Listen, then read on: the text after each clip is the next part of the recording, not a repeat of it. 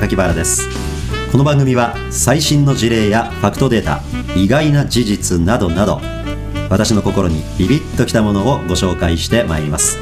ぜひあなたのパワーアップとハッピーライフにお役立てください。それでは今日も行ってみましょう。この番組はデータサイエンティスト株式会社の提供でお送りします。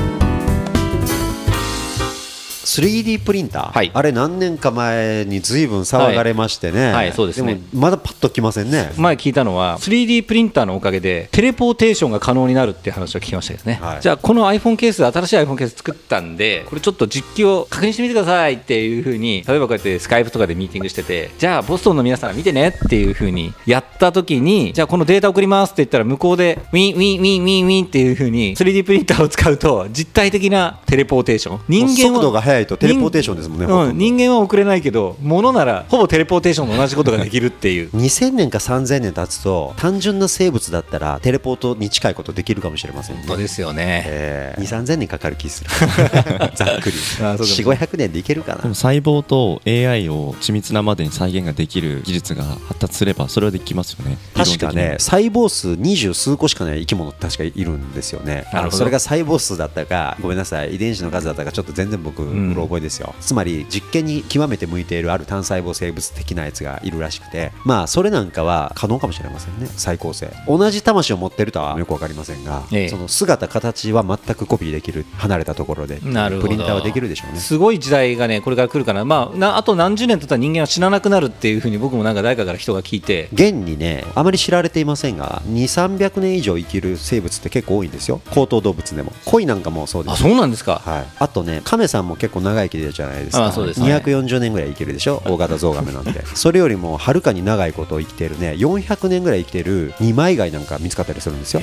ガチで生きてるんですよ。で貝ってね年齢特定しやすいんです。甲羅のなんかあれかな？年輪みたいな感じかな？そうです。それで200年300年400年クラスの貝はね多数見つかってるんですよ。だから意外とね原理さえ特定できればいけるかもしれませんね。無理な話ではないんですよ。っていうかこの間僕もある音楽業界の人と話してる時にあの製薬会社と話してるんですよみたいなことを聞いててえ製薬とファーマと音楽何の関係あるんですかみたいな。いや製薬会社は音楽とかあるいはゲームこれが健康増進とまあどちらかっていうと何ですかね。病気にならないためのやつがあるいは回復にもなるしたかな。だから薬を作る代わりにゲームや音楽で治療するっていうことをマジで考えてる製薬会社があるっていう話があって。それいわゆるメンタルに影響をそういうことね、アルツハイマー、躁うつ、なんか体使うゲームとかだったら筋力トレーニングとか、あと反射神経とか、そういうものはゲームや音楽で直せんじゃないかみたいな話があってそれもし本当にやるなんか製薬会社がガチにやって製品化したら、すごい面白いなと思うんですよね。結局原理的にはストレスに対して良好な免疫反応を備えてるかどうかっていうレベルですもんね、うん。あのこの間ねアメリカのコロラド大学のなんか研究成果でねちょっと記事見たんですけどね。なんかあの土の中に含まれているなんかの細菌がね人の心を癒しているようだ。それどうやって特定して関連物げるんだろそれどういう原理かってちょっと調べたんですけどね、はい。要はね僕もよく分かりませんでした。自然の土に含まれているねバッカエとかっていうね、うん。意味不明な細菌がいるらしいんですう。よ。なるほど。でその細菌をですねマウスに注入したところ不安を司っている脳のある場所でねあるタンパク質がね増加するらしいんですよ。でそのタンパク質が増加するとそのストレスに対する抵抗力が増すんです。これはねそのバッカイちゃんを使ってうん。人の気持ちを和らげる薬できるんちゃうかみたいな。もう勝手にやってくれみたいな感じですけどね。すごいでしょ。ぜひやってほしいですねそういうの。それはでもその人の不安の源泉が何なのかというのに踏み込まず分子レベルで麻薬と同じような感じにしかしないでもないんですけどどうなんですかね？それもう忘れさせちゃうみたいな。そうですね。例えばストレスにしても、はい。ご機嫌がいい時の気分にしても、はい。かなり脳で何が起こってるかって特定されてきてるんですよね、はい。で実はその脳でどうかっていうざっくりしたレベルではなくて今大山愛さんがちょっとおっしゃってくださったように分子レベルなんですよね。どんなホルモンが分泌されるかとかなるほど。そのホルモンを分泌するスイッチとして働くあるタンパク質の形とかなんかそういうレベルの話が分かってきてるんですよ。それは？結局なんかそれ薬になるんですか？それは。薬になりうるわけですよね。ですから、まあ、先ほど言ったそのバッカエとかいう変な名前のバクテリアなのか細菌なんかもね。結局その微生物でしょ？要するに。だから微生物ベースのストレスワクチンを作れる可能性があるわけですよ、まあ、その微生物が体の中でいろんなことを引き起こしますからね。そうですね。で体も対抗しようとしてうん。やっつけるなんか発動するじゃないですか。そうですね。それも分子の働きですからね。うん。だからくっついたり離れたり戦ったりうん。いろんなことしながらやる。その作用に働きさえすればいいわけです。いや結局、なんていうんですかね、今、そのメンタル系とか、心に関わる癒し系のサービスって、やっぱり増えることはあっても減ることない世の中だなって気がするんですね。基本的な衣食住の満足ができてくると、どうしても心に入っていて、まあ、広い意味でマッサージ屋が流行るっていうのも似たような文脈かなって気がするんですけど、そういう意味でいくと、今の話は、その手の諸々たくさんある心の病というかね、癒しだとかを求める人たちの問題を一発解決っていうかね、もうそのピル飲めばいいじゃんみたいな話になってしまう可能性があるぐらい、ものすごい大きな話な気がしますね。そうですよあのこの間ねはいアマゾンプライムでねはい。あるすごい映像見つけちゃったんですよはアメリカのねいわゆる老人福祉センターみたいなところあるでしょあ。はい。で年齢で言いますともう90100クラスのおじいちゃんたちおばあちゃんたちがうんたくさんそこで余生を過ごしてらっしゃるんですよはい。でねもう認知症がかなり重度まで進んでいらっしゃるようなおじいちゃんおばあちゃんばっかりを集めてらっしゃる施設なんですねんでそこでは最先端のその処方いろんなやつがテストされたりまたこれは大丈夫だと思われる抗うつ剤うん処方されたりしてるんです言うなればもう最先端ですよところがねそこのお医者さんもびっくりするある治療法はい。が完全に自分の10代とか思い出せないおばあちゃんとかおじいちゃんにとてつもない改善効果をもたらすっていうのが映ってたんですよはい。それがね若い頃に聴いてた音楽。その人が10代20代に聴いてた音楽を家族から聞き出しましてねうーん。10代20代の出来事を全く思い出せないおじいちゃんおばあちゃんに聞かせるんですよそれはね、絶対あると思うわ。だから思い出すんです。そでのしょうね。それを聞いてた時のことをペラペラペラって喋り出すんですうよね。ん、あると思うよ。あるの、わかるわ。それはわかる。わ。かりますよねなんか。あるあるある。覚えてるはずのないことを思い出したりするじゃないですか。人間のなんか認知とか知覚っていうものはいろんなコンテクストと結びついて記憶って結びついてる気がするんで匂いとか音楽とかなんていうんですかね目とかだけじゃないと思うんですよね。たまにすれ違ったおばちゃんがはい。つけてる香水とかでなんか思い出しそうになってることありません？いやいやそういうのとかねあるんですよ。ああれ？これはなんか漠然としてるけどポジティブな思いだったなみたいな感じだったりするんですけどそうそうそう。あなんか小学生の時みたいな。そうそうそうそうね、だから、うん。匂いから思い出す記憶とか音から思い出す記憶とか、はい。まあ、いろんな方向から、まあ、ですからそういうタンパク質レベルの処方も必要なんでしょうが、うん。もう耳からいく鼻からいく目からいく。そうですね。ね、はい。全部からいったら脳のいろんなとこがこうスイッチ入るみたいな、そうですね、まあ、その電気信号がいけばいいわけですからね。記憶を思い出すっつったら。そうですね。行く側とうん。帰ってくる側で、はい。まあ、インプットとアウトプットでしょうから。そうですね。前別のエピソードの時私言いましたっけ？なんかね強引なや人たちいましてね、はい。だったら電気刺激与えりゃいいじゃないかって言って、これもねアメリカの研究すごいですよ。どこの大学やったか忘れましたけどねおじいちゃんとおばあちゃんの脳に電極つけてビリビリ言うてしびれさせてうん。思い出すんですっていろんなこと、あ僕はさっきの金融機関の未来の話もありましたけど僕はあの高齢化社会っていうことが迫り来る社会的課題の解決ってすごく重たいなと思ってて今の話を僕ちょっと持ってっちゃいますけどね。どうするのかっていうことで非常に深刻なテーマがあって僕はあのこの間ある証券会社の人と話してたら今証券会社で何が起きてるかっていうと高齢者の人たちの投資信託とか株式の解約。要するに証券会社ってやっぱり回転売買とは言うけどやっぱり買ってもらわないとダメなんですよね。金融商品を。確かに。それがねお年寄りの人たちはほらなんか年寄りお金持ってるからほとんどの金融機関っていうのはお金持ち相手のお金持ってるイコール年寄り相手のビジネスっていうふうになってたけど今お年寄りの特に70代の人たちはこれからもう資産を増やさなくていいと。要するにいつ死ぬかわからないからいつでも崩せる現金や預金にお金を変えたいと。なるほど。流動性を高めておくそうそうそうそう。だからね解約が今進んで進んで困ってるって話が一つあったんですよ。なるほど。親の世代っていうのは介護のなんだみたいな僕の周りと増えてきてるんですけどそこで起きてきてるのは、まあ、お父さんあるいは奥さんがいつ死んでもいいように預金を自分のところに移しておきたいとかあるいは暗証番号を聞き出してお金引き出せるような状況にしておきたいとかっていうねあの配偶者同士でそういう議論ってあるわけですよ。なるほど。お父さん死んじゃったらお父さんのところに入ってる預金どうすんのどうするのと？誰も引き出せない。ってなった瞬間に死んじゃった瞬間にそれもう相続だみたいな話になってで相続人全員の署名も持たないとその銀行口座もう凍結ですみたいな話になりますから僕も銀行員の時やってたんで分かるんですけど結構これって相続の預金の解除って大変なんですよ。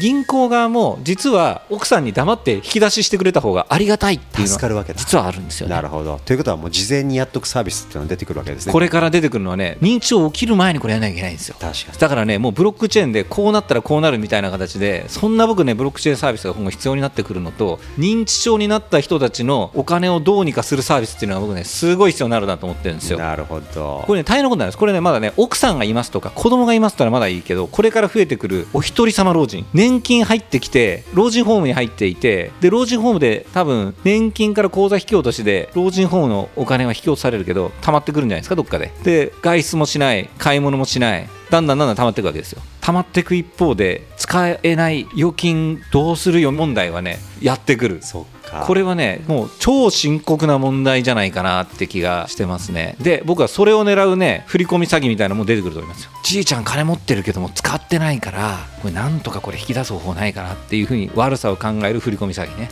そういうのとその手の人たちの預金をどうこうしてあげるサービスとそれを狙う振り込み詐欺集団。思い出して差し上げますっつってあのヘッドギアみたいなやつ持ち出してで ビリビリ CBA させて聞き出すみたいなこともあり得るからね。いやそうなんですよね。気づいたら街中の老人みんなヘッドギアつけて。これつけてやると思い出しやすいんだよ。言うてね。でその音楽を聴かせた認知症のおじいちゃん、はい。おばあちゃんね、はい。ぜひその映像を見てください今度。わかりましたわかりました。もうペラペラ話し始めますから。なるほどでね目とかもね、うつろでねどこ見てるかわからなかった目がね、はい。ぶわーっと開いてなんか希望に満ち溢れた表情に変わるんですよ。なるほどね。その10代の時に聴いてた音楽聴くと、だから皆さんもぜひねなんか気分が塞いだり あとねお父さんお母さんとかでそういうなりかけてる方いらっしゃったら昔に何の音楽聴いてはったか大好きだったのか実は家族にも知られていないような曲があったりするかもしれませんよ。僕ね父親がねずっと音楽全く聴かない人やと思い込んでたんですよ。でね、つい数年前にね実は島倉千代子さんの大ファンだって初めて知ってびっくりしたことありますよ。ああなるほど。あなた僕の前で音楽聴いてたことないじゃないみたいな、若い時大好きだったんですって。そんなん4 5 0年前の話されるんですよ。でもそれって家族でもいつも話してる家族でも知らないでしょ。ん。ででもそれ掴んでたらもしなんかいろんなこと思い出せなくなった時にはねそうです。ね千代子さんの歌そうです。聴かせてあげると喜ぶんちゃうかと思って。でも聞いてるとそうすると Spotify だったりとか Apple Music とかいつ誰がどの曲をどれぐらいの頻度で再生したかって確かに。残ってるじゃないですか、はい。彼らが健康増進にっていうところを踏み出すにあたって今の文脈すごい面白いし面白い。確かにそれは面白い。今の世代だとそういう履歴残ってますもんねアプリはい。に確かに。するとそれを使ってその方の60年後をサポートするみたいな、そうですね、うん。それは面白いですね。Apple Music かなんかの再生履歴これを匿名でもその API とかでデータをその外のサードパーティーが使えるっていうふうにもし仮になってたとちょっと分かんないですけど非常に面白い領域ですよ。ね、なんか年取ってから聴いた音楽だとダメみたいですね、10代20代ぐらいの時に聴いてた曲がその時代のことを思い出す誘導剤になるらしいですから、まさにその過去の、はい。しかも今やもう使ってないはずの遠い過去の曲の履歴が、はい。その人生の終末期になってまた再び生き始める時が来るって話ですよね、これ。これねでもね僕思ったんですけど昭和の時代っていうのは、まあ、ある意味そういう意味では流行歌の時代であったかなって気もするんですけど今の若い平成の子たちとかみんな聴いてる曲違いすぎてね。がソパーソナルでしょ、かなり。そうでしょ。うその子たちが未来になってきた時にまあそれこそ Spotify とかで追っかけるならまだいいですけど昭和の時代だったらあの時流行った美空ひばりのこれですよねとか。まあ大体みんな聴いてる曲似てましたからねね。昔は。今時はバラバラやから。これがだからこの曲聴かしときは間違いないみたいなものってなかなか難しい可能性ありますよね。ね、ですからもうそのアプリがはい。特定しているその個人のはい曲の好みまたは視聴履歴からはい紐解いていくしかないですもんね。ヒップホップを聴いてたんだよ俺はっていうおじいちゃんとかはそういうの聞かせたらぐわっと目が とかね見開いてね。そうそうそうそうでもそういう手法が分かってるだけでもありがたいですよね。そうですねそうすれば思い出せるんやって。いや、ほんまね、95とか100過ぎているようなおじいちゃんおばあちゃんの目がでバーッと見開くんですよ。それまで何質問しても、うーとかあーとか言ってた人がね、僕は若い頃こんなことしてて、あんなことしててって、バーッと喋り始始めるんですその曲聴かせただけで。なるほどね。私なんかはあのうん。五大悟のね、はい。あの銀河鉄道999とか、はい。うん。あの時代の曲とか聴いたら、はい。い、ろんなことを思い出しかけますもん、なるほど、このポッドキャスト残りますからね。ごご家族聞いて お父さんちょっとしんどくなってきた時は聞かすかみたいな話で そうですええいうことになりますね。青春の曲ってのは大事ですそうですね。ソッシーさんの時代はだってもうだいぶこう曲がもうみんなそれぞれバラバラになってきちゃった時なんだろう代じゃないですかなミスターチルドレンでもないわけでしょ？いやあもちろん。そうですよ、はい。そうですか。ミスチルの多分後期だと思います。ミスチル後期ね。後期ですね。だからはい。90年代、2000年代ぐらいからなんか僕も自分で曲を選ぶようになってますけど。そういうことでしょ。もそこから遡るとあ90年代にも彼らってすごい活動してたんだってこんなレベルだったんだ ね。しかもまあ名曲いっぱいあるでしょ。本当に。むしろその90年代の方がっていうような感じもね、うん。なくはないですけど。でも一方で最近僕 Apple Music を触っていてなんか毎回そのおすすめされる曲とか最近で言うとある一定のアーティストがその23曲1年間で出した曲がおすすめに軒並み出てきていてそれってみんな日本中で同じ曲をみんなでこのタイミングで聴いてるから、うん。これがおすすめだっていうふうに出てきてると思っていて、うん。その文脈を見ると果たしてみんなが個別万別それぞれ違った曲を聴いているのかそれとも実はもっとその同質化が進んでいるのか なんかこれはちょっと実態とそのなんか理論値で言うとちょっと違うんじゃないかなとかって思ったり。あー。どっちもせせめぎ合うんじゃないですか、ねえ。つまりインターネットによって他の人たちが何をよく聞いているかも知ることになるんではい。ついそれをクリックしたくなりますよね。そこに対するちょっとその飽きというか、うん。うんうんなんか毎回同じアーティストだ、はいはい。毎回同じ曲だ、うん。で1年前、2年前の曲まだ上がってるとかなったりする。確かに世の中の人たちは好き好んで聴いてるんだろうけれども僕はもういいよ。だけどまだランキングの上位にはあるじゃないか、なんかもういいやってなるような気持ちもどうです？なんか皆さんいや僕もね、はい。Spotify だとか Amazon Music とかいろいろ聞いてるんですけど上がってくるものはやっぱ飽きてきちゃいますね。そうですね。ん。またこれかみたいなのはねソッシーさんとね全く同感ですね、ああいうアプリケーションとかね、はい。ウェブサイトでこれどうですのって進めてくるシステムをね、うん。レコメンドシステムって言ったりしたりするじゃないですか、あのレコメンドの性能自体がまだまだですよね。そうでしょうね。なんかいまいちなレコメンドが多くないです？いやおっしゃる通りなんですけどでもそれどうやって精度高められるんですかね？いろんな研究あるんですけどね、はい。双子分析なんて言ったりする分析があって世界中でその人と似た曲を聴いてきた人がうん。次何聴いたかみたいなデータを使ったりとかね。するとまあより全くヘビメタを聴かない人だとすると、まあ、この人にはヘビメタはちょっとレコメンドできへんなみたいな。う。ん。でこの曲から行ってこの曲に行ってる人は他にもアメリカにこの人がいたわ。うん。人種ちゃうし住んでる国も違うけどこの曲行ってこの曲行ってこの曲行った人は多分この次はこの曲なんちゃうかなみたいなね、うん。まあ、そういうのは数学的に割と簡単にやれるから、はい。今のレコメンドエンジンは、まあ、そういうのを普通に採用してたりするんですよ。でもそれでもなおかつ精度低いと僕らが感じるということは、うん。まだ何かあるんですね脳の中に。で思いますよ。だから自分でも予想できないですもん。なんで今この曲が聴きたいのかわからないけどこのジャンルなんかめったに聴かないけどもハウス系の音楽で行きたいなとか、何かでスイッチが入った時にそうなるんですかね、うん自分でもわかんないからなんで急に、に落語とか。そうそうそうそう。だからそれはレコメンドエンジンも迷っちゃうだろうなと。こんな自分も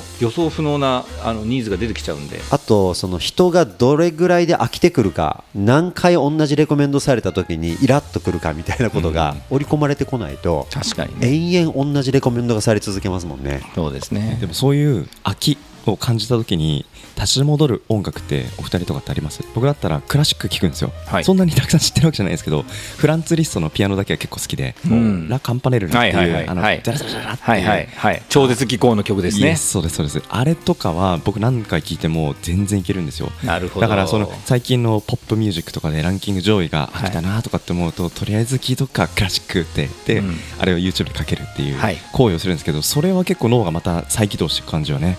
クラシック音楽って何なんだろいうやアプリ側がね、そういうあなたの鉄板曲どれですのってやっぱヒアリングしないと難しいですよね、うん。つまりソッシーさんがその曲に飽きをなぜか感じないっていうのって、はい。もう特別枠に入ってる曲なわけですよね、うん。あの僕にもそういう曲あるんですよ、はい。なぜかこの曲いやこのパフォーマンスこの映像だけは何回見ても飽きひんみたいな、うん。例えばブルース・リーの「怒りの鉄拳」って映画があるんですけど、はいはい。はい Fist of Fury だったかな。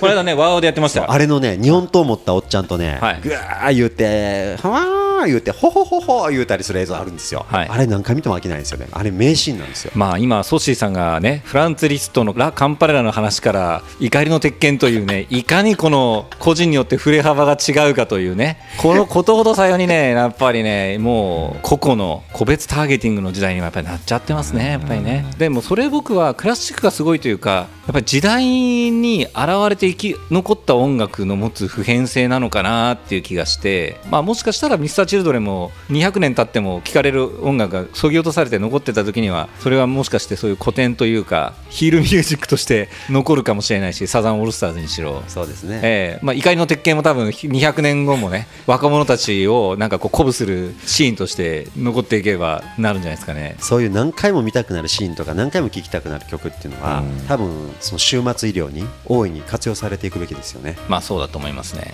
はい。人間ってやっぱり最終的にはアウトプットじゃないですか、まあ、働き方改革なんか言われるからなおのことどうやって限られた時間で最大成果出すかってことになると成果が出しやすい環境をいかに作るかかなと、まあ、アウトプットを極大化するためのスケジューリングの仕方ってやっぱあるかなって気がしてて、そういったところも含めてあとはそのどこで仕事をするかとかね。音楽もあるかもしれないし、あとやっぱりこういうこう仲間がね、うん。相性によってとんでもないもん生まれたりするでしょ？不思議ですよねその人間のそういうのって、はい。音楽人、ね。場所そうですね。いろんなことに影響を受けて、ね。テンション上がったりしますんで。そうですね。ビジネスが幸いにして人が飽きが来ないのはミュージシャンのどっかでバーンアウトしてねやめちゃうのってそのように答えが見つけにくいからだとやっぱ思うんですよね。ああ確かに。あれこれが正解かなと思ってやってみたら別の正解があったり。あと別の組み合わせが出てきてそうそうそうそう。ことになっちゃったり変数がね極めて多い。多い。変数はめちゃめちゃ多いですね。多いですよね、うんだからある意味楽しいゲーム。あのいわゆる座禅組んだり、はい。あの何十年も寺にこもっちゃうような人たちはその変数をできるだけ減らすことによって、うん。はい。どこまで自分の内面に向き合えて心を落ち着けられるかって勝負してるわけでしょ、うん。はい。あれだけ変数を減らしてても心がざわつくっていうことでしょうからそうですね。俺はもう変数が多すぎる中で生きていながら心を落ち着けることができたら、これは最高の寺院になりますよね。確かにそうですね。ビジネスの現場ってとてつもない難易度の高い寺院ですよある意味。寺ですよこれ。今の話思いましたけど僕あの SBI の時にね野村証券の社長だった田淵久久さんから言われた話が印象に残ってて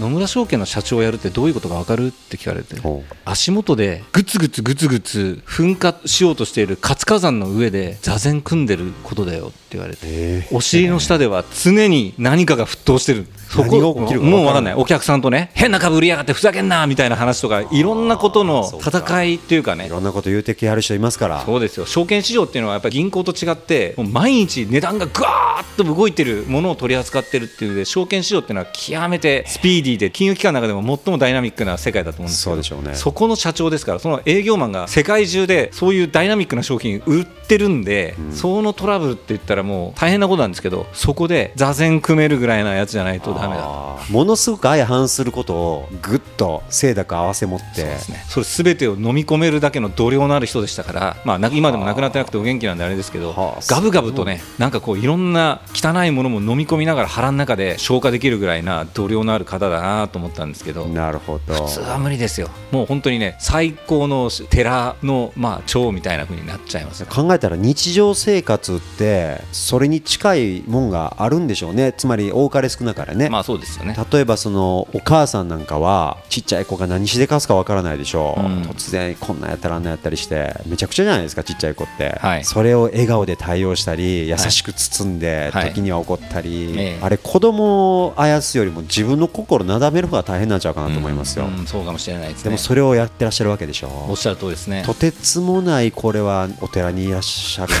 いやこれいらっしゃるって言ったら他人事になっちゃいますけど僕らもそうなのかもしれませんね。変数が多くてやっぱりコントロールできないことが多いからそれをなんとかそこで座禅組まなきゃいけないわけだ。そうですね。だからお寺にこもって座禅組むのもまたよし、はい。この変数の多い社会で座禅を志すもまたよしと。そうですね。この番組はデータサイエンティスト株式会社の提供でお送りしました。